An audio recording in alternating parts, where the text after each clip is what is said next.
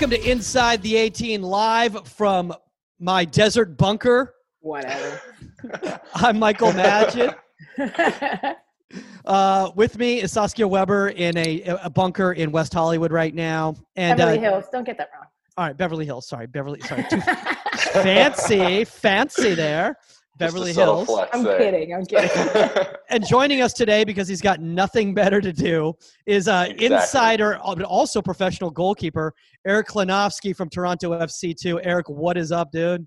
How's it going? Thanks for having me, guys. hey, Eric. Hey. We're uh, we're excited to have you on, man, because you know it's really cool lately. Um, during um this uh this time period, basically In the where we've had- apocalypse. oh, Yeah, literally, basically, literally. it's been fun. Um, we've been having a lot of people reach out and saying, "Hey, you know, I'd love to come on the show," and I'm like, "Where were you when there wasn't an apocalypse going on?" and I guess you had other things to do with your life, and now everyone wants to come on the podcast. Um, but no, honestly, uh, Eric's been a friend of the show. Um, he's been a fan of the show for a while, and uh, honestly, whenever a fan reaches out and they also have something to bring to the table, like oh, I don't know, they're a professional goalkeeper who's played all over the world, you know, at a high level, uh, trialed with Everton in the English Premier League. We're like, yeah, I guess we'll, I guess we can have that person on. I guess we we, can. can make, we can make some room. we'll we think can, uh, about it. We'll think about it. we can we can make some room. Uh, Saskia, how's the how's the painting going? By the way, It it was it's going. It was good. We did it took three days for the living room. oh, jeez. three Well, it- days. there- yeah, I mean it's a lot of well, prepping is like the hardest part. You know, like taping everything down, covering windows, this and that and the other, and then we kind of took our time.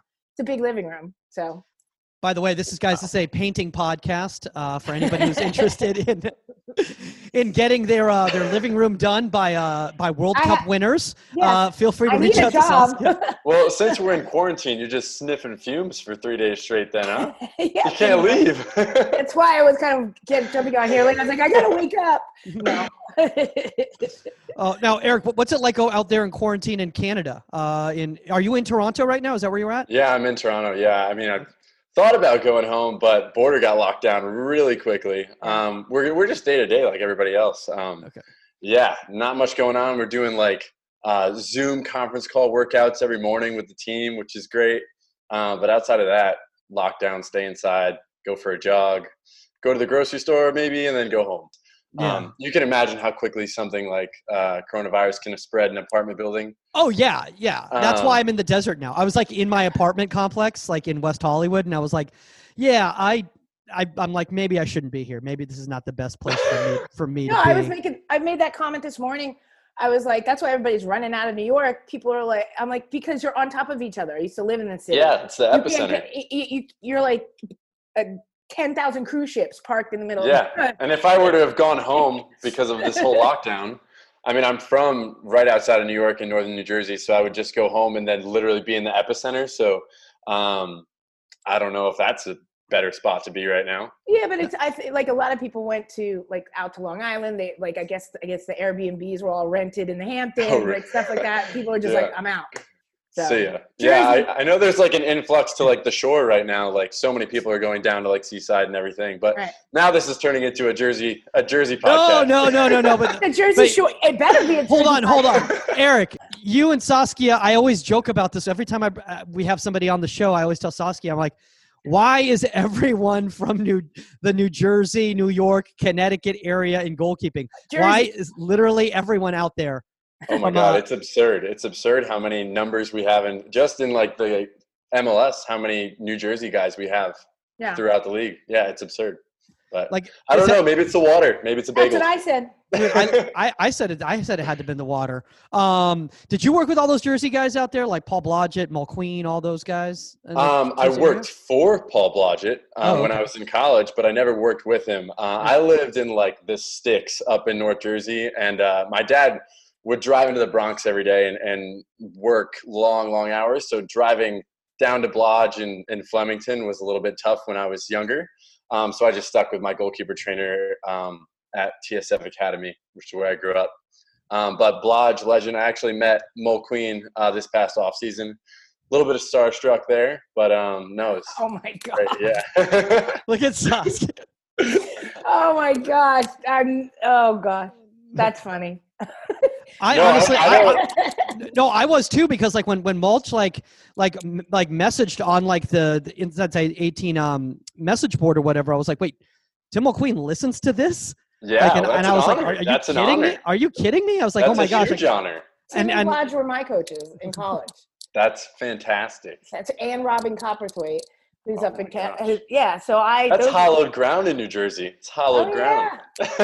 Are, are you rah rah? I gotta go. You know, I'm from Princeton, but even when after I graduated Rutgers, I came back and that's I stayed in New Jersey. And even when I was living in New York, I traveled into New Jersey just to train. So. yeah, I, I respect what Rutgers brings to the table, but I'm a Monmouth guy. So. Ah. By the way, this by the way, I'm not editing anything out of this podcast. This no, is this, this is, is gold. fantastic. This is gold. Everybody No, in it's New. Jersey is going to be going crazy. We're divided right now. Okay. yes, yes. Um, speaking of good things, uh, thank you for everybody who's been rating, reviewing, and subscribing on the podcast. We're at over 300 worldwide. Um, I know a lot of you don't have many other things to do right now. So uh, if you're looking for something to do, go on iTunes and just leave a review. Five stars, you know, tell us why we're so amazing. we will follow you back when you leave that. Saskia will cough. You know, all those sort of things will happen. So actually, you know what? That's actually probably a bad thing to say this time. No, it's day, so- okay. I'm fine, everybody. Okay. Uh, I have bronchitis, by the way, everybody. Yeah, you had it scared. Yeah, I know. I Yeah. had. Oh, we can talk about that if you listen to my uh, stand-up episode uh, later uh, today. That's right, guys. I have a stand-up show at uh, six o'clock today Pacific time. The interruption show live Subtle on plug. Twitch. Live on Twitch. You can watch me paint today. I'll, put, Um, I'll take musical requests in the background. But honestly, guys, we, we appreciate all those reviews. Please keep sending those in. Honestly, if you don't leave a review right now during the quarantine and you say that you're too busy, you're lying. You are lying. There's no way you don't have time to leave a review right now. Like I said, we'll follow you back. You're eligible for prizes. Um, also, leave your social media handle so we can follow you back. Otherwise, we don't know who you are. Shout out to Jesus, who's goalkeeping from afar. Thank you for finally letting us know who you were because I didn't know for the longest time. And he's like, You keep using me as a joke on the show. I just want to let you know I'm a Oh, real gosh. person. oh, gosh. Thanks, Jesus. Appreciate that. All right, let's get to some of these reviews because I, I really appreciate this. This one comes from uh, LA Galaxy fan 26. Um, uh, so I'm a big, I'm a big shock if he's an LAFC supporter. What if it was just like a troll move? And uh, and he's actually a big LAFC guy. And he goes, "Love the podcast. It's hard to stay sharp during this time, but the podcast and all of its hosts make it easier to get motivated and get better!" Exclamation! Exclamation point! And that's Simon Bank. Simon Bank is LA Galaxy fan 26. Actually, no, Simon. Uh, I'm actually going to be doing a virtual training session with uh, with Simon uh, this weekend. Uh, So sh- yeah, so shout out to Simon uh, right there. Simon is a uh, DA keeper out here in the uh, LA area. So thanks, man. Um, yeah. Oh, here comes. Here's a good one. This one. This one you can tell is from a parent because it goes informative and easy to listen to. Uh, I don't know what that says about Are we like us. easy listening, like 101, like, Yeah. you know, the background, like, you know, soul music or like elevator music, easy listening. Yeah, we're the easy, easy listening station of goalkeeping content out there. We're not looking for that hard hitting, you know, content. Um, and this one goes: My ten-year-old son is a goalie, and it is hard to find information and constructive help anywhere. This podcast is the absolute best. The information and guests and everything that Michael and company. Please use other other people's names. I don't want people to think it's just my podcast. About it is not only useful for adults but inspiring youth goalkeepers as well. Uh, thank you for the info and interesting topics we both are fans of the show exclamation point and that is from uh at manuk sunny goalie uh at manuk sunny goalie. So uh thank you at manuk sunny goalie. Oh actually the mother's name is seda kesh. So seda thank you so much for that. I appreciate that. That that means a lot to us. So that's a Absolutely. yeah, that's a really cool review. All right, um, I'm going to lead one more, and this is coming from goalkeeper coach. So we're running the gamut here: parents, youth goalkeepers, goalkeeper coaches. Next person's going to be somebody that's really into painting their living rooms. So we got everybody here. Um, and this one goes awesome goalkeeping podcast.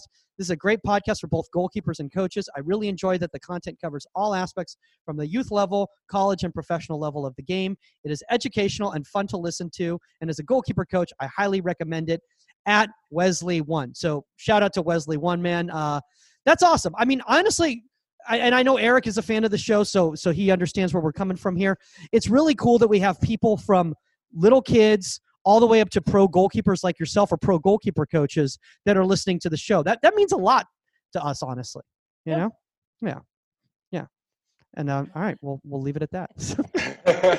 all right, uh, all right. Let's move on into this uh, this next one right here. Uh, before we go into the topic here, uh, I want to give a shout out to Sarah Jane Tobin um, out of um, out of the UK area.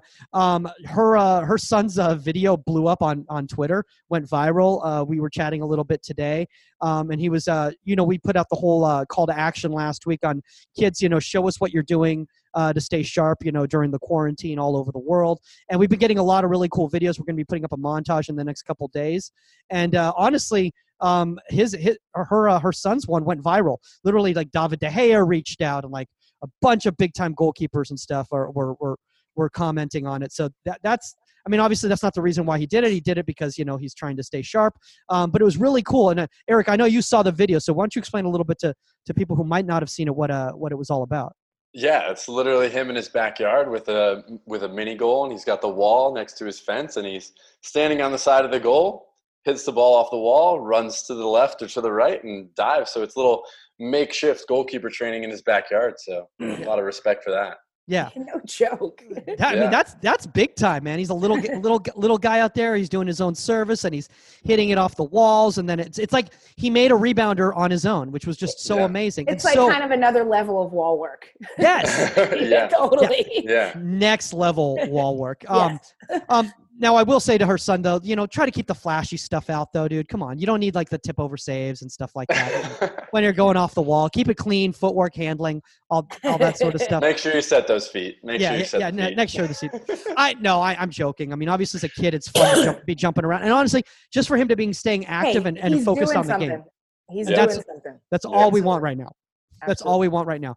Um, so, all right. So let's get to today's t- today's topic, guys. Uh, today's topic is alternative opportunities for goalkeepers. Um, a lot of people, I get this question all the time from goalkeepers, um, and it's about where should I go play? Should I go here? Should I go there? Whether it's college, high school, DA, Europe, South America, Israel, all that sort of thing. And um, and a lot of people are not willing to get out of their comfort zone and look at different opportunities.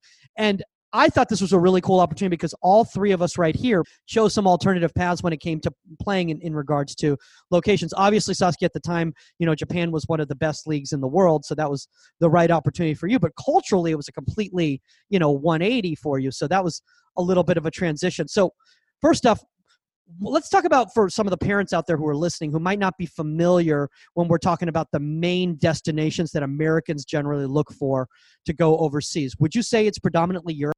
For yeah, sure. yeah, absolutely. Yeah. I think I think um to back back up a little bit. I think for me going to Japan, but I was you know I had parents and I was brought up. My mother's um Dutch and everything, so and they're like go travel, do everything.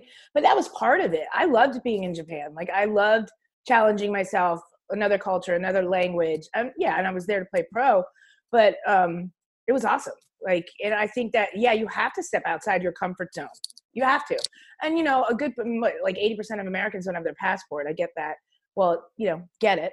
And um, and when we can travel, um, I, I would encourage it. Absolutely. Yeah. You know, Uh, don't Eric, limit yourself. Eric, why do you think? Uh, because I bet you that was. I mean, obviously, you know, you went to Everton and you went on trial over there. You know, who Yeah. you know, I mean, geez, I mean, if you have that type of opportunity, of course you take it and, and that sort of thing. But at that time period of your of your life, when when you were younger, did is that really where you were like, well, it's either the U.S. or Europe?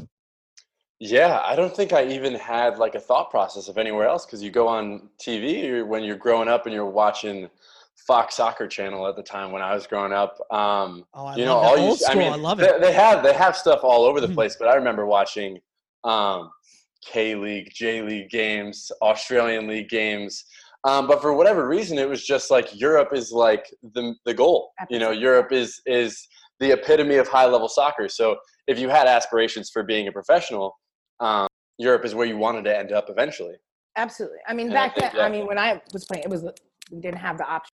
Like back then, England didn't have a league, France didn't have a league, Spain Yeah. didn't have a league, nobody had a league. I mean, Sweden, Sweden had a league, that was an option, and then and Japan, that was it. Yeah, yeah, that's tough. That's tough for sure.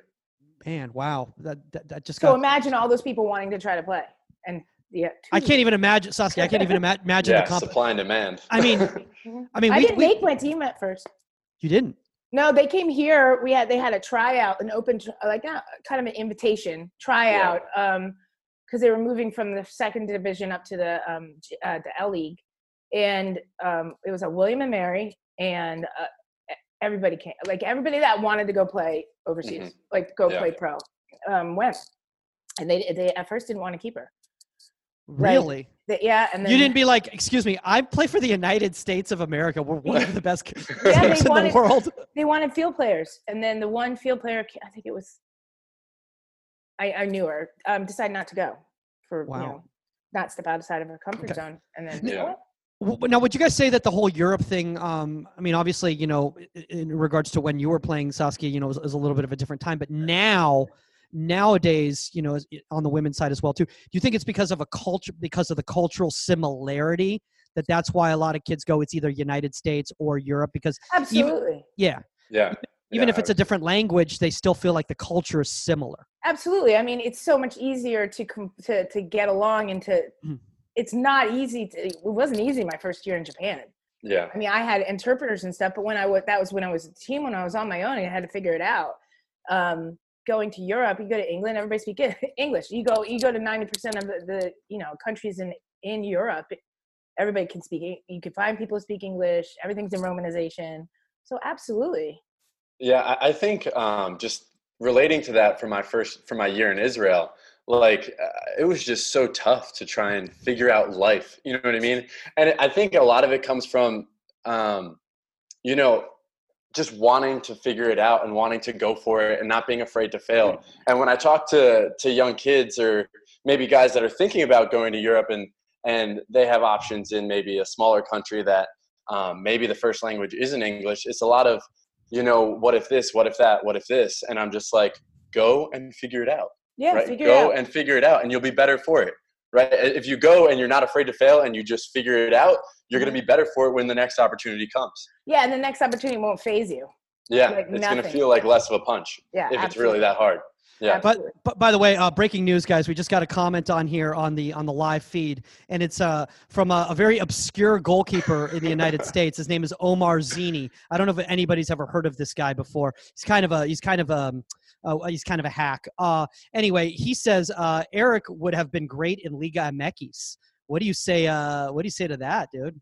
Liga MX. Why are we speaking in past tense? I'm confused. Would have to why we're been speaking great. in past tense. I, what does that mean? What, is that a jab? Like, is that an undertone? maybe We're like, because maybe because I'm 25, Omar. What's going on? like, it, it still exists, right? I could still go there right now. Or is it? Am I done? I guess I just retired and I didn't know.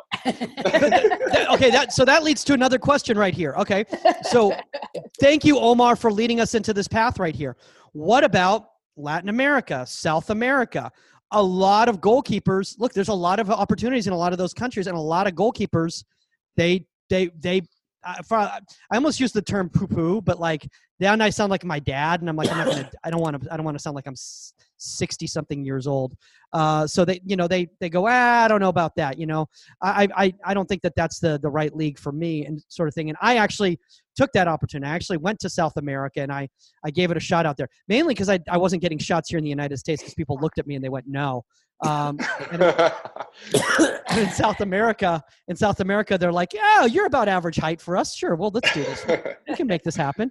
Um, no, uh, I think I think there's a lot of people that uh that have this stigma against South American countries, uh, especially as goalkeepers, to go over there and try to play. And do you think a lot of that is just because there's just a lot of negative connotations to like, oh, the goalkeeper training is not that great, or like it's a different style of play, and like, oh, it wouldn't work for me because I was trained in the traditional goalkeeping European style and clean hands and all that sort of thing. Like, do, do you guys think there's any any? so, are we to that? insinuating that? that South American goalkeepers don't have clean hands? I'm saying I'm saying that's what a lot of people say, and that's why I want to bring this dialogue into conversation. We ask the rough questions here, Eric.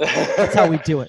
Oh, I'm, what I'm Hard-hitting. saying is when I when I was growing up, I had I mean still growing up, but I the the South American coaches that I had, I had one really really good coach from Venezuela, and he was always like, "It's dangerous there." So I mean I would I would like the the the energy was always like, "Oh, going there would be dangerous," and then I find myself in Israel.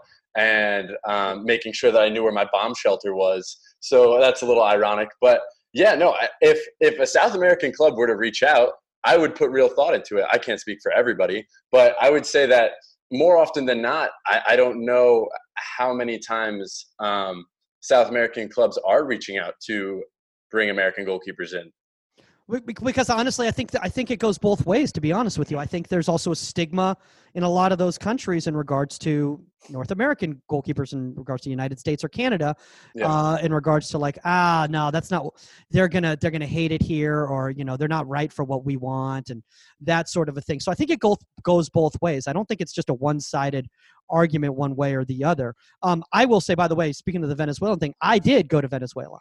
I did. I'm when everybody else was trying to leave Venezuela, I was like, "Oh, cool opportunities." So yeah. I went to I went to Venezuela to try to go play over there. And honestly, there's a lot of cool things. I mean, some things maybe I did I disagreed with in regards to it was a little bit different from the way I had been trained in the past. But there yeah. was also a lot of things that I learned there that I had never even thought of before nobody had ever worked with me on my my long form distribution outside of just a straight punt or a goal kick really um, and that was something that was something that was a lot of our training in venezuela was side volley and uh, touch into a long distance ball, a long pass, those sorts of things, as opposed to just a lot of direct play. So that's something I learned from there. Um, playing balls into spaces, honestly, like a lot of pairing work, because I'd been taught a lot of times, especially as a younger goalkeeper, catch the ball, catch the ball, catch the ball. And as you know, Eric, and as you know, Saskia, you know, playing at the higher levels, can't always catch the ball. You can't always sure. catch the ball. I always catch the ball. Okay. I know. I, I, I think for me, I mean, you have to prioritize making decisions, right? I'm so, kidding. Uh, no. um, I would say if we're thinking that, like, if the epitome of the sport on the men's side, at least for the time being, is is Europe right now, or the the the bigger countries in Europe, the England, Germany, Spain, those kind of countries. If if my goal is to make it to one of those countries and be a real player over there, why? If I'm gonna make a move, why would I not go to one of the smaller countries to get in me Europe. to one of those bigger countries instead of going to maybe a good country in South America in terms of playing, but is it getting me closer to playing uh, in a in a La Liga or a Bundesliga or a Premier League? You know what I'm saying? No, absolutely. no, I agree with that. I mean, that's a really good point because the thing is, is that we were talking we a few weeks ago. We had um, you know a friend of ours on on the show who uh you know, and, and I don't want to name the person, you know, because I don't know what's going on in regards to the situation with contracts after after this whole quarantine, yeah. and I, I don't want to get anybody in trouble. But let's just say that she was uh she was uh you know offered offered contracts on NWSL for this coming season, mm-hmm. and um she was told what her position would be, and then there was a team in Europe that came in with a better offer, and that she could come in and be the number one over there, and she is planning on taking that that offer to be the number one. And a friend of ours, another friend of ours, had that same situation. Fallon Tullis Joyce, mm-hmm. um, who plays for Stade de Reims in uh, in France, and I think I said that properly. And uh, she went over there, became the number one. They got promoted to League One, and now she's playing against PSG. And now she's put herself back into the fold where you know, she can either stay there and, and, keep moving up the ladder in Europe, or she could probably come back to NWSL in a much more advantageous position right. for yeah. her career you know so you got to look at it only one goalkeeper can play at a time so you got to look at what's the best opportunity for you yeah the situation makes a difference more often than not it's going to yeah. be different for every single person yeah um, yeah i mean i agree with that of course but i don't want to talk you know it, the opportunities aren't as prevalent for when, like across south america you know with leagues and stuff like that but i still think it is that switch everything's growing towards europe um, and around europe if you're not here in america you know, so, although the L League is um the, uh, in Japan is starting up again. Yeah, aren't aren't you, aren't you going to be like uh, one of the ambassadors to kind of uh, get right. get stuff going back out? no, that's good. Hold on, you should be proud of that. You don't need to I be like proud of that. Okay. No, I am proud of that. But it's you know it, it it was a great league. But like you were saying about training, there was a lot of different things I learned there that different styles. You know, training was four hours sometimes. I've, I've, I've seen some of the Jap- I've Four seen some, hours. I've seen some of the Japanese training sessions. Um, I I mean, wow, there's some some stuff I've never seen before. I'm not gonna lie. But they're not. It's not four hours of high intensity. Yeah. Okay. It's yeah. like it's like an hour of juggling. like, like there's An nothing. hour of juggling. No, but I'm. I'm being I'm being a little I'm being a little. yeah, yeah, yeah, no, I got you. they they have the they have the technique goal, goalkeeping app over there, so they, They, they like work. they slow everything down and you know. so- Um, Yeah. I, we just got a question right here um, that was asked on the on the Facebook Live right here, and um, it's a That was Eric, a what- long time ago, by the way. they might not do that anymore. Eric. What was the where was what was the feedback from Everton um, when uh, when you went over there on trial, and, and what did they think about your game? And I don't know if this person you know wants you to just divulge all the information. Are they are they trolling you or are they trying to really I mean, we're pretty pop- far removed from from my time over there, so I think it's Oh, it's open totally field cool. to, to yeah, All right. it's Okay. okay. Yeah. Um, so no, it was probably like uh, a little over four years now. It was um, December into January of 2016, so right after college. Um, so I remember initially I was supposed to go over there from December 15th to the 20th, and then after like two or three days, they said we're going to keep you indefinitely right now. We're just going to keep you on. We don't know how long your trial is, but we're just going to keep you and see what happens. So that first week goes by, and then I remember. So one of my one of my best friends um, from Monmouth, my university, was getting his master's over over um, in at the University of Nottingham, and we were walking um, through Liverpool on one of the off days, and I get a call from my agent, and he's like, "You did it, buddy. They want to sign you." And I, we literally just start hitting each other in the middle of the road, like this is crazy. Like how how is this happening right now? So um, that that didn't happen. So uh, Dude, so it- no, it, dude, it's all good. I've been in that same situation before where something big was about to happen and I've jumped the gun. Oh, yeah. I was like, oh, dude, it's happening. And then, like, I've told everybody. And then, literally, a week later, like, hey, what happened to that thing? I'm like, Like, ah, yeah. oh, yeah, yeah. no, I, I didn't tell everybody because I I had gotten gut checked like that one too many times before that. Yeah, so I think all of us get gut checked like that at, at a certain time or the other. Um, but yeah, uh, five six days in, I get a call from my agent. We're hanging out downtown, and they say they want to sign me and they're going to keep me indefinitely. Um, so what it was going to look like is I was probably going to be like the three for the under 23s, and they were going to sign me for a six month contract for like pennies. And I was like, I don't care. House me and sign me to Everton. I'll figure it out from there. And um, I- thought, like, I don't care how much they're going to pay me. This is the best opportunity. Like, when is uh, a team this big or a club this big? And explaining that to my my family, I was like, "It's Everton," and my mom's like, "What's that? What's an Everton?" You're, And, you're, uh, you're like, it's the, Ever- you're like, they're the toffees. She's like, oh, I love that candy. yeah, I love candy. Everton toffees are amazing. I think I have Oh in the pantry right now. Yeah. Um, so it continues on, right? I'm still I'm still there. Um, and I guess I, I didn't really hear anything else, but maybe in um, we're in negotiations, let's say at this point. I, I stay until like January 3rd. So the MLS combine was January 5th. Um, so in the meantime, I was trying to get a passport, right? I was trying to get find a way so I could get a worker's permit over in England and I'd never been capped for the national team. So getting um, getting a workers permit in the Premier League within a Premier League club is hard if you've never been capped. So um, my great grandfather was a citizen of Antigua and Barbuda in the Caribbean. What? What? Antigua and Barbuda in in Barbuda. I hope I'm not saying that wrong. Um, but in the Caribbean, and there was like a really small chance, like if my grandma got her citizenship, um, that my mom could get it, and then I could, and then I would immediately get called up to the national team, and then I would be able to um, get a worker's permit in England. Um, so obviously, that's going to take way longer than uh, a January transfer window. Or So you're, or- you're so you're the most glorified goalkeeper in Antigua and Barbuda history. Is that is that how that? works? Um, I don't know. I, I'm I'm not really. Um, I mean, I, I never got my citizenship yet. Oh, okay. So yeah. I got, Um, I got my Du- uh, my Dutch citizenship. I'm not saying that it's not in the works, but but I don't know. Um, there was like an issue because I guess they had a lot of flooding there, so finding my great grandfather's birth certificate was super difficult. But we ended up finding his like baptismal certificate. So whatever. Uh, so we couldn't actually get that done. So, like because, face. So- like, so because because I couldn't get that um, that citizenship, it made it astronomically more difficult for me to sign for Everton. So at that time, I needed to make a decision because if I couldn't sign for Everton, MLS Combine starts on January 5th. And this is all breaking down on like January 3rd at like 11 a.m. after training.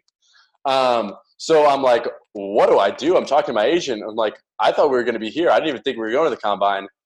We got to be in LA in like 24 hours, don't we? and I'm in Liverpool right now. so I um, found like the next flight I could. Um, I'm running on fumes right now financially because obviously still a college kid, not making any money. Um, and uh, the MLS only covered flights, domestic flights to the combine. So I had to pay for my flight that day, which thank God for my mother, wonderful mother. Um, so she paid for my flight from Manchester. I think I flew out of Manchester to Philadelphia. Um, I so Manchester to Portugal, Portugal to Philadelphia. what? I, I did a 19-hour layover overnight on the 24th Why? on the 24th because it was the only flight and I needed to be I needed to be in LA in less Wouldn't than it, be, wouldn't it be quicker for you just to go down to London? um I don't know for whatever reason this was the situation so I ended up I ended up sleeping in like uh, a restaurant in the Lisbon airport for like 19 hours uh, and then I landed like the morning of the 25th in Philadelphia at like 6 a.m. My mom picked me up from Philly, drove me back to North Jersey, drove me to Bridgewater where she was living at the time. I slept for like four hours, and then I got on. We drove back to the Philadelphia airport, and I flew to LA. And then the next day, I was playing in the combine. Wow. Dude, the, the, the fact that you even were able to stand and not I was like, and, and like, keep in mind that I was just in Liverpool. I was just in Europe, and it's six hours ahead of LA. So the the game, my game was at like three o'clock in the afternoon, and it was like ten o'clock at night for me. Oh, you were like yawning in the goal. yeah, it was like I was That's just like, uh, and everybody's like, "Why don't you think you did good at the combine?" And I was just like, "I don't know, like, Like, I don't I don't know." Have you ever heard of the word punch drunk? It was, Was kind of like. How was I there? I'm not sure, but uh, yeah, it was a wild time. Thinking back to it, combine, what an experience! Probably should have missed the first couple days, but um, yeah, that whole experience was wild. I was Wow. super close, super close to Everton. Um, ended up just shooting myself in the foot with the combine, and uh, yeah, you roll with the punches. Absolutely. Yeah. So what else can you do? I mean, look, honestly, and I think that's a good story for for a lot of the kids out there to hear. That is that you know, obviously, you're at this complete high of Everton to this low of not performing at the level that you wanted to at the combine Oh based God. on extenuating Yeah. circumstances.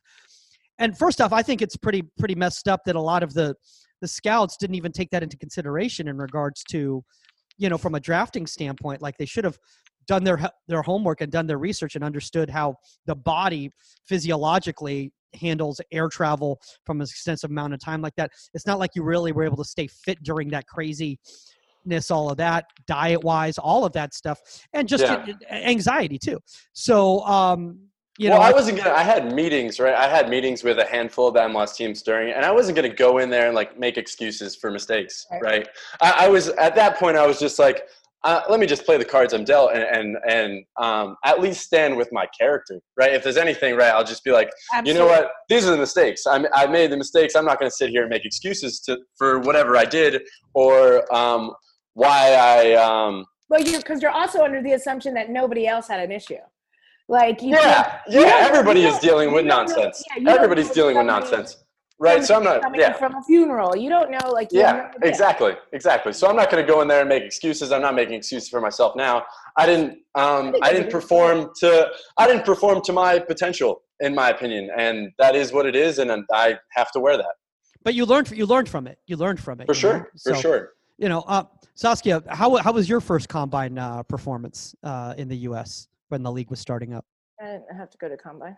You didn't have to go to Oh. combine. Okay, you were too big time. Okay. I was. We were, we were allocated to teams. Oh, you were allocated. How you were you were you guys were you guys were basically DPs. You guys were DPs basically. We were all the founding members, so we were automatically placed on teams.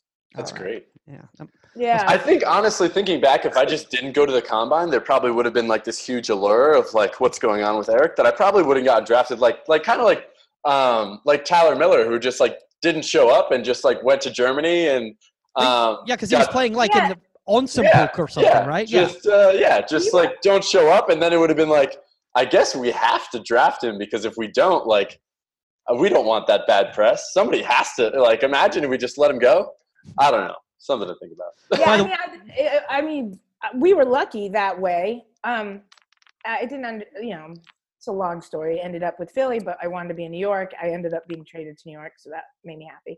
But um, I mean, I think we had a camp at the same time they were having the combine in Florida, so we were kind of at the con- like kind of like we're hanging out at the combine. uh, and watching people like try out for the teams. which Oh my cool. god, that that is like the cool kids watching like the nerdy kids like trying to make it to the popular table, and you're like, oh my god, look at you guys. How Oh, cute! how cute. Oh, you know, so and so, she might, I might be willing to give, I might be willing to Oh, let so let her those- sit next to me. it was such a small community. Well, not a small community, but, it but it was. We knew everybody, so it was good to see everybody. And uh, all the, they were so hyped up. I mean, we finally had a pro league and everything, so it was it was cool.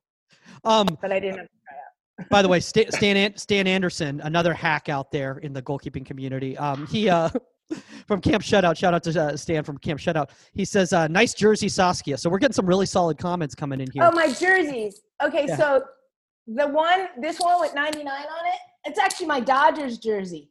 oh, So I threw the first pitch out. oh, See, that's cool. LA Dodgers. Isn't that neat? So, and then, oh, that's my USA jersey. no, but and you're like, "Oh, that's just my USA jersey where I won a World Cup." You know, yeah, you know what that's there's like. a story behind there's a story behind this from our last podcast because Oh. me and Michael didn't have anything behind us. No, we had nothing. We had nothing, so we were like just sitting here. So we had to amp it up a little bit. Oh, and, yeah, and Stan had this incredible background. it was like gloves signed by oh, everybody. yeah. It was like, it Oh was- yeah, So we were like, oh, we kind of got to step it up. So now Michael's got the inside the 18 banner. Yeah. like that. which I had my uh, I had my uh, my brother-in-law help me put that stuff up because he's like six two, and uh, I needed help getting those things up there because I was on a chair like trying to do it by myself, and I was like, "Where's geez. Hale? I need Hale to do this for me." Um, Yeah, so that's my 90. It's uh, I threw the first pitch out last year before the World Cup. so um, That's cool. It was a little nerve. It was I threw a strike. There you go.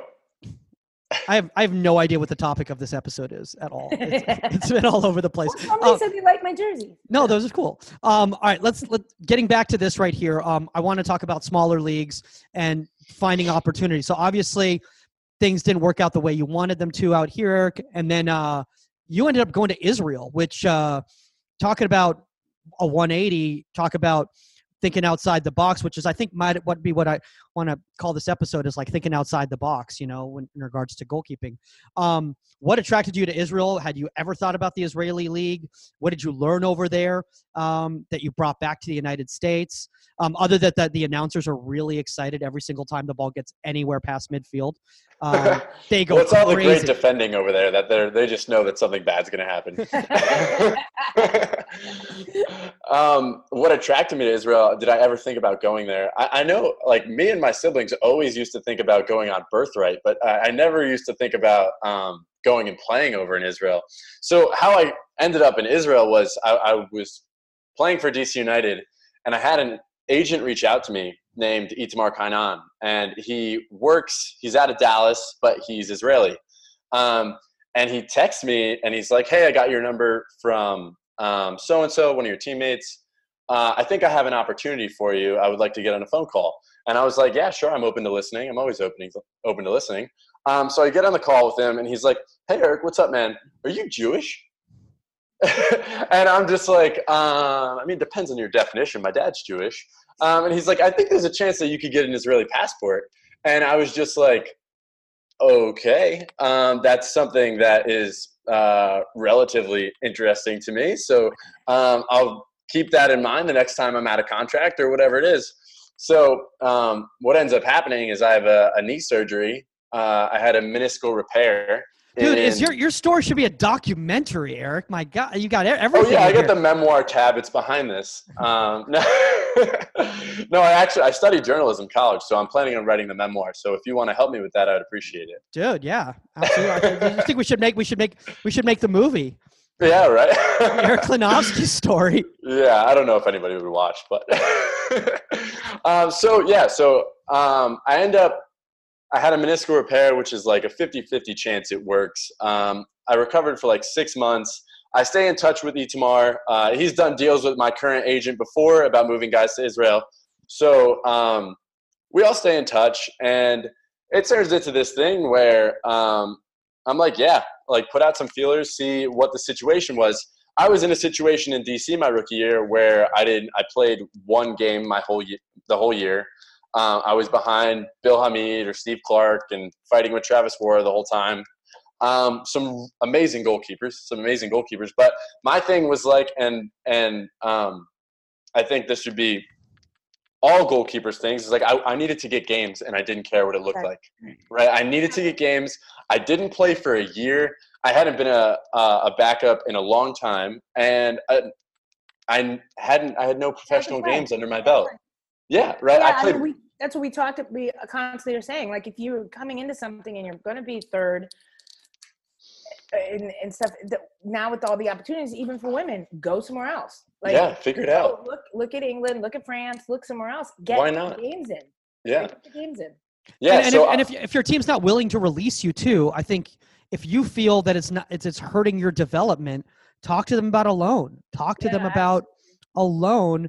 Um, because if they really believe in you and they really want you to develop and become a better player, um, they're going to be open to it if they feel Yeah, that it's and if you're not going to be playing and they loan you, then you're getting games in. When they want you back, you've got the games under your belt. Yeah, I mean that depends if they believe in you, right? Or do they Right. just need you to make up the numbers, right? It depends club by club, situation by situation. I'm not sure that I, I would have gotten um, a loan my rookie year, unfortunately, for whatever reason. But like I said, I needed to get games. I didn't care what it looked like, so they came with the deal, and I was just like, "Yeah, let's do it." Like I'm young, I don't have any baggage right now.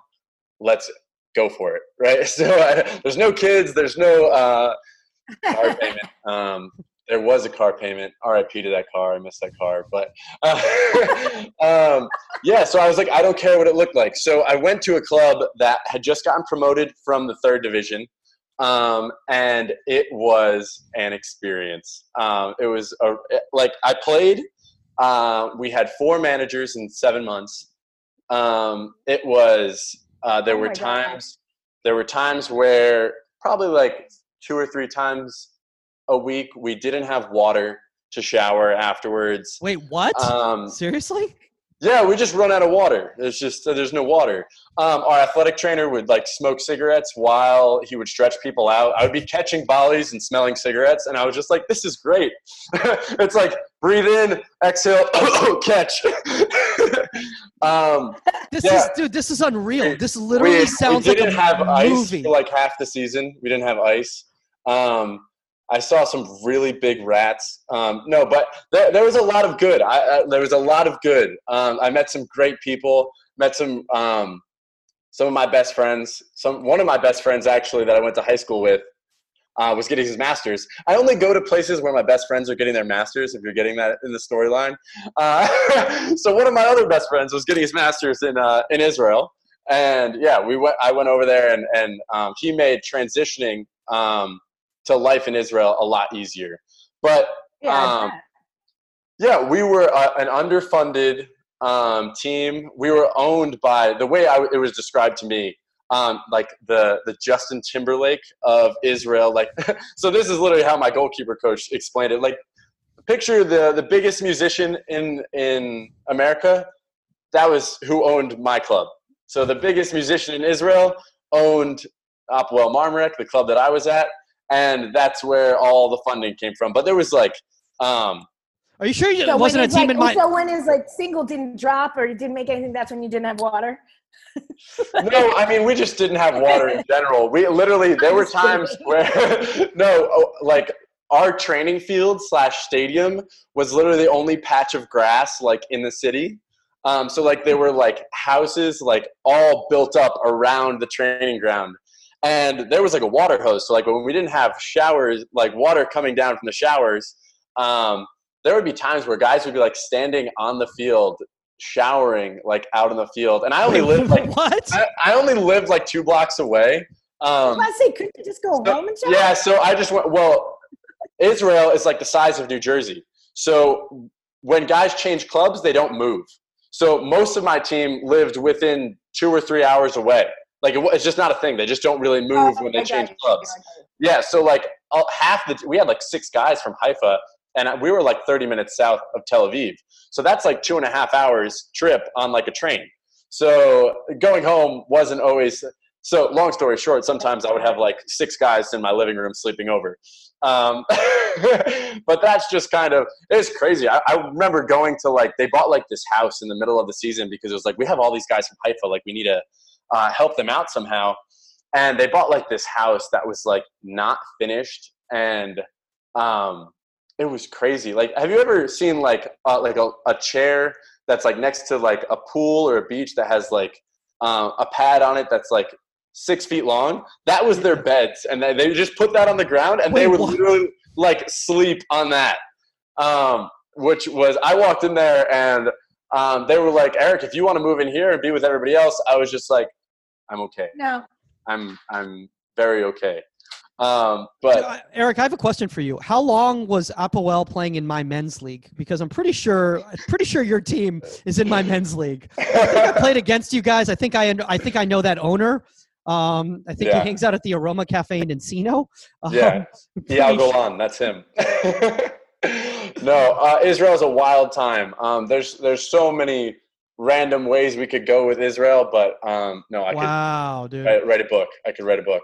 By the But way, I think it's so important. I think the perspective of going there and then now, like being at TFC, I'm just like, it, it takes so much for me to be like in a bad mood. dude, Or- you must be so appreciative of being in a pro me- environment. Yeah, like we'll have like academy kids that are just like, oh, this place is that, this place is this, and I'm just like, we have water. Yeah, I mean, I There's that's that's part of what we talked about about putting yourself out there and doing it because Yeah. you know, and the experience like for in Japan, we prac- we practice on dirt. You know, we used to we used to take this giant metal rake, and I would put I would have like one of my littler, smaller, tinier, like five two Japanese girls stand on the end of the rake, and Oh, Tammy and I would pull it across the front of the goal to like crunch up Oh the dirt a little bit, so it wasn't so hard. Perspective. Perspective, so- right? Yeah, so when I come here and people make comments about fields or stuff like that, and it, I sometimes I just shake their head. I'm like, you have no idea. Like, It's just perspective. no. It's just Oh. perspective. Oh, and I, I can't even imagine Saskia at, at, at UCLA just somehow. I don't want to say they're entitled, but let's just say they haven't No. experienced uh, some of the th- hardships that Not, some of us have. none of no. I think I think uh, the majority of the younger kids coming up today haven't experienced what we experience even here in the U.S. Like where we used to practice and play, and the fields we used to play on, and what we did and didn't have. You know, Yeah. so so. But I think putting yourself out there and going through that, like you said, it takes a lot for you to be in a bad mood. Yeah, Like- it does. It does. I'm like such an optimist. Uh, that's just like Uh, me part of too. Yeah, I mean, it's hard to try and go carve out a career in lower division football and not be an optimist, right? If you're going to think about like you, it's too easy to just be a pessimist. It's just so easy to be a pessimist. So Um, hon- honestly, a lot of people, I think they, a lot of people, they just don't have that. Uh, look, when you play, I played lower division. You know, obviously, Eric, you know, you've played lower division. Saskia probably never played lower division. She's too good. But um, you know, uh, it takes a certain amount of uh, tenacity and belief in yourself to keep going, keep Yeah, going, and keep for sure. going. Hey, I played on the worst. You know, I played on the worst team in Japan. Okay, there, there you go. I guess. I, I, I- uh, had just come up from the second. Some, Oh, second that's right. So you did play in the lower division. So yeah, you. So no, I was no. no, I- it's just a tough team. Okay. It was just they at the bottom when I joined it. Yeah, So no, there's there's the so much stuff. So, what advice do you give to goalkeepers that are looking to head kind of outside of their box? Um, whether it's language, whether it's the cultural aspect, whether it's the the pay issue, because I know this is obviously a big issue in a in a lot of countries is the is the whole pay issue. Um, what what do you say in regards to to that? Um, how do they um, how do they handle all this? Yeah, I, I would say um, make sure that you're working with agents that you trust. I mean, it's hard. I know there's a stigma around agents, but the, the agents that I work with are are two of the best agents that I've come across. Um, so I would say, in, in terms of trying to find the right situation for you, definitely work with people that you trust in terms of yeah. getting over there. Um, that being said, understand that everybody who's been great has had to sacrifice at some point. So whether it's myself or Tim Howard or Steve Clark or Jay DeMerit or everybody's got to go through something at some point, right? And um, whether it's Israel, whether it's going to Norway, there's gonna be there's gonna be nonsense you're gonna have to deal with. There's gonna be hard times you're gonna have to deal with. The time change, the cultural change, um, maybe a goalkeeper coach that you don't really gel with well. But I could go on and on about about issues. But if you harp on those issues and you're not going into it with the right mindset, then I think that's really where the issue comes from. I think yeah. If you have the if you go into any situation with a you know what, no matter what happens, I'm going to get better from this. I'm going to learn, I'm going to grow, and I'm going to be better for it. I think you're going to come out on the right side. Whether you're successful in terms of winning championships and and um, and trophies and whatever it is during your time abroad, I think if you go into it with the right mentality and you really make a commitment to getting better every day, I think it'll be worth it, and you'll grow not only as a goalkeeper but but as a person too. Yeah, I I think uh, I think you hit the nail on the head in regards to the right mindset. You know, um, Saskia and I we've discussed this before. Is that if you come in with a negative mindset to any situation, you're going to fail as a goalkeeper because yeah. the majority of our game is mental. Yeah, for sure, yeah. for sure. You know. Yeah, you just can't be high maintenance. oh mean, yeah, Oh yeah. You can't, especially tra- especially going overseas, going to different cultures. Like, don't make yourself a problem. You know, just be there to play soccer. Yeah, yeah. Be manage your manage your own expectations, right? You, yeah. I knew, I knew going into it because I was talking to my the Israeli agent Itamar. I was talking to him. It's like I know, I know, I'm going to have to deal with nonsense. I know there's going to be whatever. I, I had to. I mean, thinking about it now, uh, if I said this to an academy kid that's at like I don't know, pick a big MLS club and said, yeah, I had to pay for my own gym membership, and then I would ride my bike two miles to go to the gym after training. Or if I wanted yeah. to, they had free weights that were over in the barn over there next to the garbage for the city that I could go lift at. Right. So it's like manage your expectations. You know that like no matter what, wherever you go, there's going to be um, a transitioning period. There's going to be nonsense that you're going to have to deal with. So how are you going to deal with it? Like it's that old cliche of you're not defined by what happens to you, but how you react to what happens to you. Yeah. I think you that's yeah. I think that's important for all kids to hear regardless of whether they're trying to play professionally or whether they're just trying to, you know, they move to a different club or move to college. I think, you know, the that's a big culture shock as well too is when kids go from from their club team to college because it's it's it's a completely new environment and a lot of times, if they've played at a big DA club and then they go to a smaller college, well, the facilities might not be at the same level as they were when they were playing at yeah. the at the big uh, big DA club. Um, all right, I, I want to bring up this right here, uh, Eric. Um, I want to talk about countries and leagues that uh, that a lot of goalkeepers don't look at um, that are might be untapped and solid places for goalkeepers to look at. So, are there any any countries or leagues out there that if you're a, a goalkeeper, maybe in, in in USL one or two, um, maybe even in the championship and not getting your chance. And you know, MLS doesn't look like it's it's uh, it's going to be coming your way, and it looks like you. In order to move on, you're going to have to go somewhere else.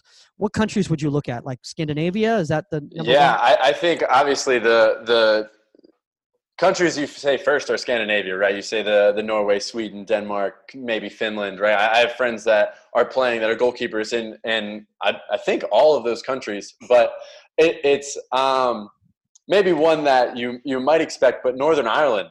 I don't know if you guys have kept up or know of uh, a guy named Bobby Edwards, um, but he's another New Jersey goalkeeper who didn't really have much coming out of college. And I'm like in my head, and, and our whole friend group was like, Bobby, you're good enough, man. Like you're good enough. You just need to find. You just need one chance. And I remember talking to some like agents and even some some USL teams trying to say like, hey, like this kid's really good. Like, would you mind? Would you like have any interest in bringing him in for like a trial at least? And they're like, yeah, you know, we have this guy, we have this guy, and Bobby goes over to Northern Ireland and kills it in the Northern Ireland second division, kills it for like six to eight months, and then he finds himself on trial with Blackburn, Burnley, sitting next to Joe Hart in the locker room, and it's like, well, we were all saying it, but nobody was listening. Right. So, so now it's like every MLS, like how many MLS teams was he getting contacted by, and now he's on a X number of years guaranteed at FC Cincinnati, which is an amazing club. So um, it's that whole thing of like going with a growth mindset, bet on yourself, and it's going to be you're going to benefit from it. So Northern Ireland is, is a place I think is going to be uh, a real hotbed maybe for for guys like like Bobby and guys like that that for whatever reason um, fall through in in the first stage, but then go broad, bet on themselves, and then and then come out better for it. I have another friend, uh, another New Jersey guy, Michael Lansing. Okay, who- so, so why don't you just why, why doesn't why don't they just look? Why doesn't everyone in the United States who's looking for a goalkeeper just go to New Jersey Exactly. and just just don't didn't even say don't- you said don't- it. You don't even need to. They don't even have to be playing in goal. Just like find a random person in New Jersey, grab them, and go like, decent Hey, You're a chance. goalkeeper. There's a decent chance he's going to be okay. exactly. Um, no, so so Mike didn't have much coming out coming out of college. Played at Bucknell. Um, fantastic goalkeeper. Played for the Red Bulls under 23s, but didn't have that much um, coming out in North America.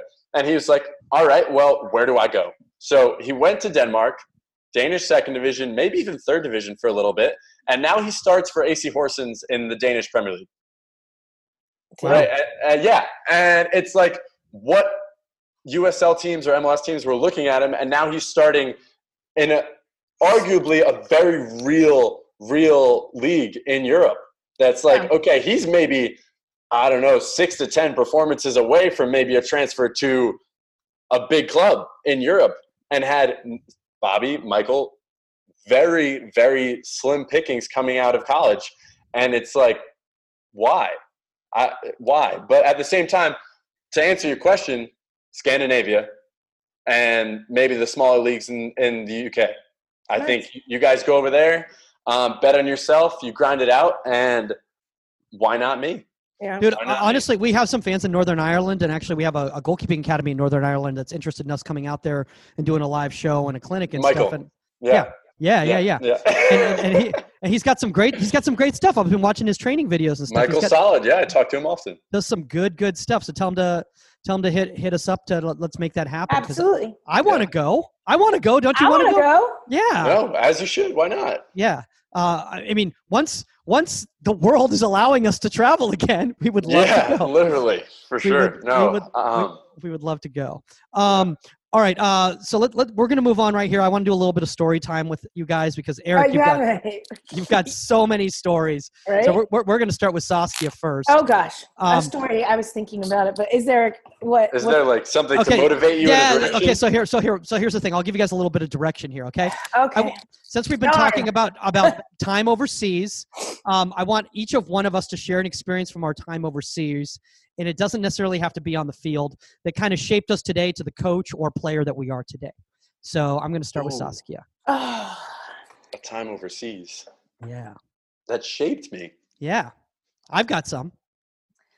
That shit. Well, I my entire. T- I- I mean, I have a funny story, but I like. But, Yeah. but my my. I mean, it doesn't have to. It doesn't look. It doesn't have to be dramatic and like you know get everybody to start putting like little tear tear comments on here on the on the. I mean, my entire t- my entire experience in Japan. I mean, as a whole, whether uh, whether it was you know riding my bike, like you said, to to to the train station or to the gym and to the bakery or wherever to go Yeah. to Blockbuster to rent movies and um, Throwback. Blockbuster. I know. Hey, There's some kids on here who are not going to know what Blockbuster is. okay, Google it. Educate Yeah, yourself. Google, You have- what Blockbuster is. You have plenty of time. Um, okay, are there are there kids on this? So I can't tell that story. Oh.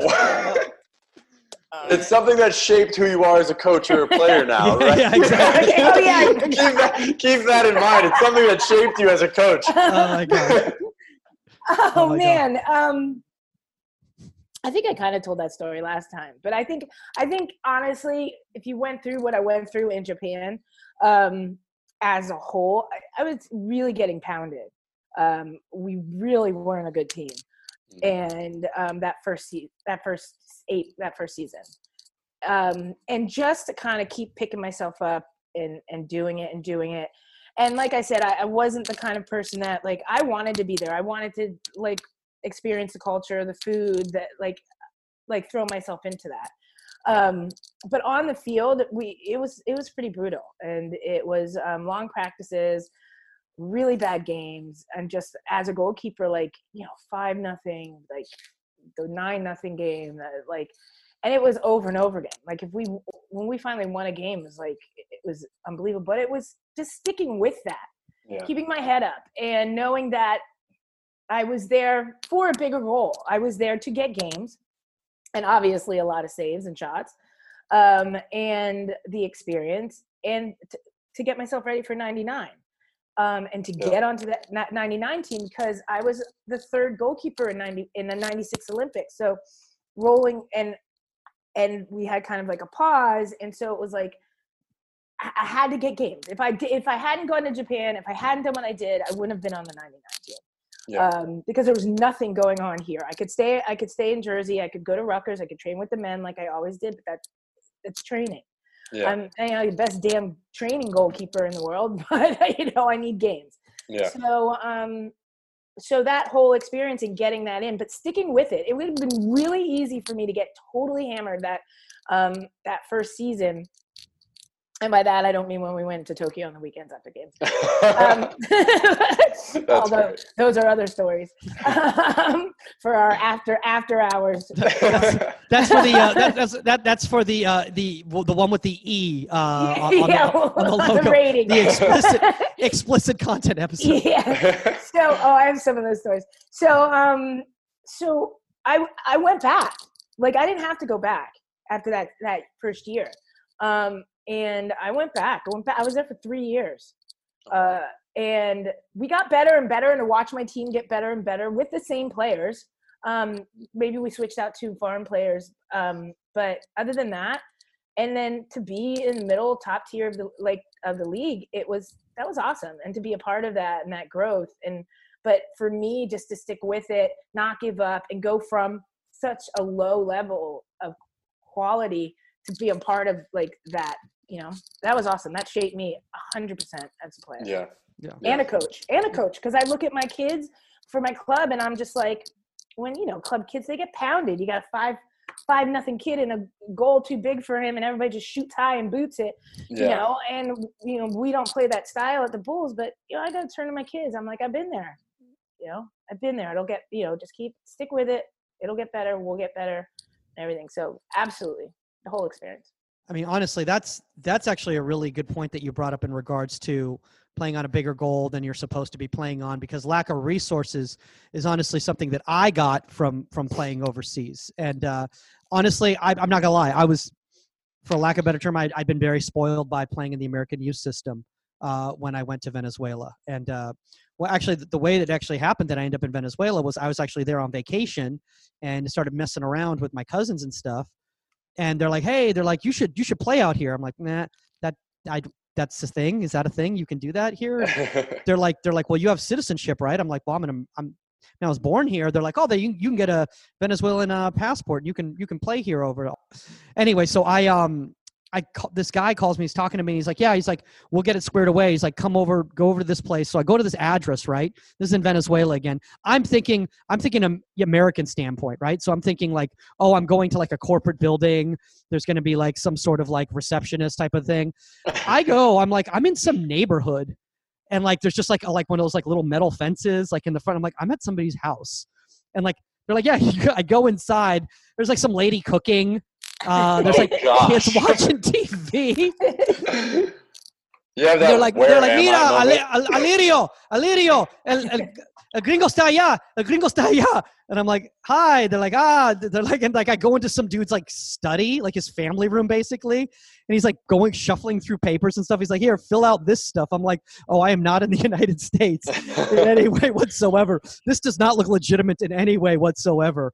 Um, so that that's when I recognized it. And then I went to the field for the first time for the first training session, and what was considered the professional training field, like Eric, like you were you were talking about, and Saskia, you were talking about. Dude, I, I, I mean, like, I wouldn't even see ASO kids playing on here. I mean, I'm like, I'm there's like, I'm pretty sure there's just some sort of like, like, like rodent animals, like whether it's a Oh mole gosh. or Yeah. like, you know, I don't know. There's, there's I divots. Yeah. There's divots. My Yeah. Mike, Patrick, I got. Um, I'm gonna sign off. But all right, cool.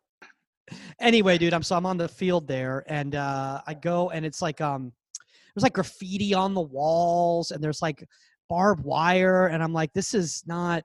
Barbed wire. I had barbed wire too. Yeah, dude, There was barbed wire everywhere. And the thing is, but it, but the barbed wire was to protect the people who were from because when the games happened, because we've trained on the same field that we actually played on, like there was no Yeah. training field. Yeah, yeah, yeah, and uh and what happened is basically is that like the barbed wire was there to make sure that like fans couldn't get on the field and i'd never seen that i'd never seen that Yeah. before that was Yeah. like a new thing i mean it it wasn't like this wasn't like prison barbed wire it wasn't like there was like you know snipers or something like that uh, against the wall but it was just it was definitely definitely an eye-opening experience and then like when i got on the field and we're starting to run and stuff and i was like i didn't want to draw i didn't want to dive because like the field like i was like this is dangerous Rock solid. like- was it? was Yeah, it dude. Yeah. Oh my God, rock solid. yeah and Yeah, literally Israel, same way. and all the kids were just asking me they're like why are you here like why are you Why are you I doing got- this to I got yourself? that I got that question a couple times in Israel too. Why come to Israel? I don't The- understand. and literally all dude all the kids uh, all the kids and why I'm, I'm saying kids because i was actually it was actually technically the the youth team um u20s or u21s or whatever, whatever you want sub-20 Yeah, yeah, yeah. um team they were aspiring to try to play for the professional team um they're all like how do i get to college in the united states like that's all they wanted to know how to get- get to the Literally US. the opposite of what you the were thinking. opposite, dude. And they're like, "Why are you here?" And it shaped me as a coach in regards to the fact that it made me appreciate, you know, what I'd seen out there. And whenever kids started complaining, I started recognizing I was like, "Okay, you know what? It's not that they're being rude or anything like that. They just don't know any better. They don't know any better." So it, it made me um, understand to it's more about conveying something in a way that they understand it and they'll grasp it rather than complaining and getting mad that they're not seeing it from my point of view. It's, as a goalkeeper coach, it's our job to find a way to convey the information in a way that they get it and to be able to connect with them because that's that's I mean you know you're a goalkeeper coach like it, it, connecting is is a lot of what it's all about you know Yeah, I think that that kind of leads well into into my story because I, I think what I learned very, which was what I learned over in Israel in terms of how it shaped me as a as a goalkeeper. Let's say, um, I've really figured out what I needed from my goalkeeper coach for me to feel like I could be successful on the field on a Saturday, if that makes sense. So I felt like th- there's a lot of good people over in Israel. There's there's so many good people. Um, I think that uh, maybe coach education is is a little bit lower over there potentially. Um, but really, my goalkeeper coach cared about me a lot, but wasn't really like um, a detail oriented guy, and and really wasn't somebody who was willing to change based on the goalkeeper that I was, but more just I'll change for the goalkeeper coach that he was. So, for example, um, we would do a warm up, like my same college warm up that I did with my goalkeeper coach um, at in, at Monmouth. Yeah. Yeah. And he, I was there for seven months ish, and he didn't remember what my warm up was once.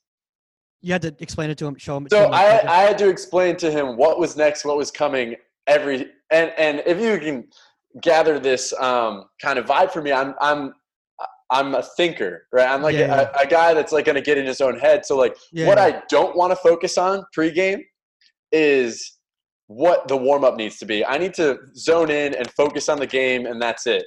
So what it, I've done, I've like really built this appreciation for not only a goalkeeper coach that, in my opinion, gets it, gets it's like a vague term, but but somebody who um, not only cares enough about me to to understand what I need.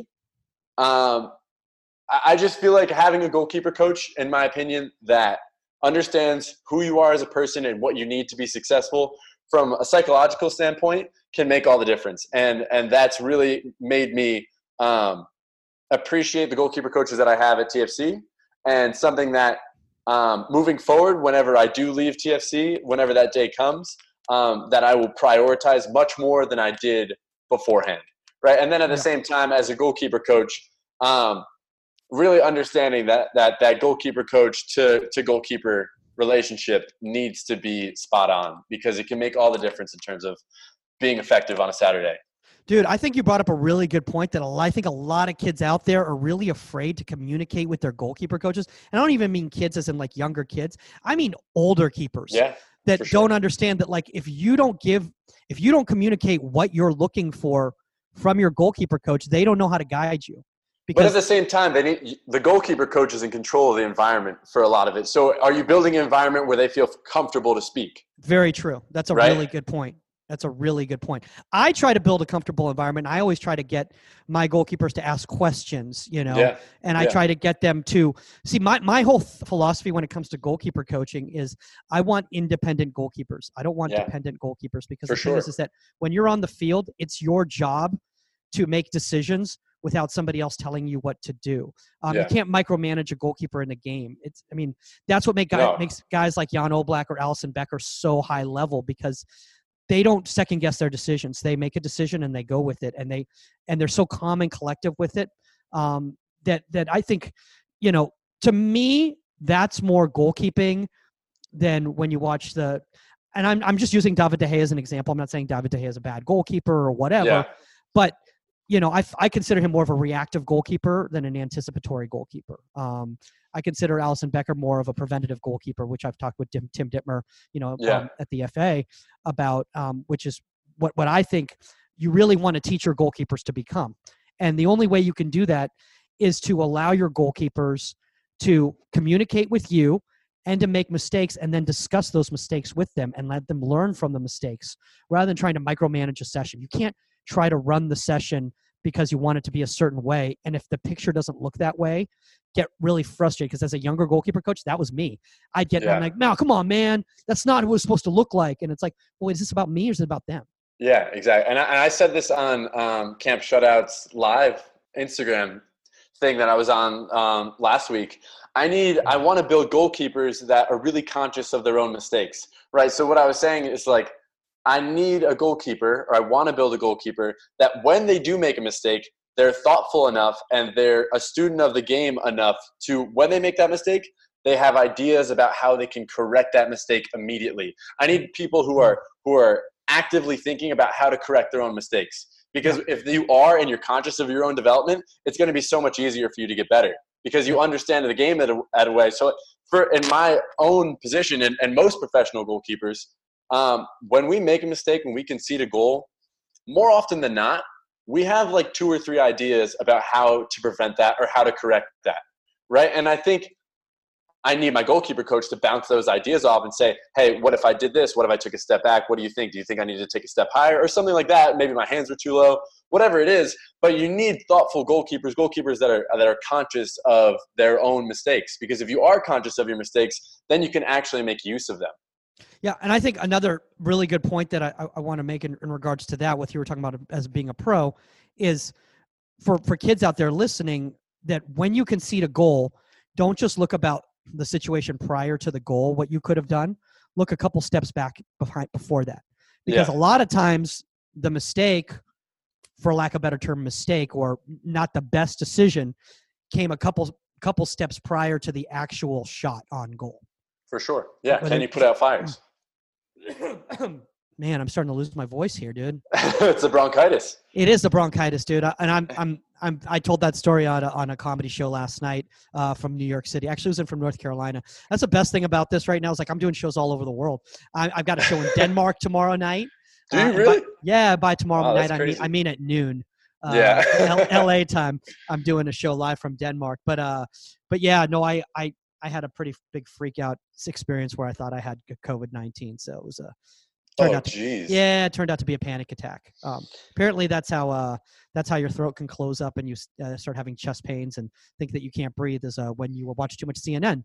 That happens too. There you go. Yeah, Yeah. yeah. Wild times. We're living Dude. in un- uncharted territory. I know. I'd rather just stay on this Facebook Live right now than ever. t- By the way, I don't know about you, but not having not having sports on as background noise is really difficult for me.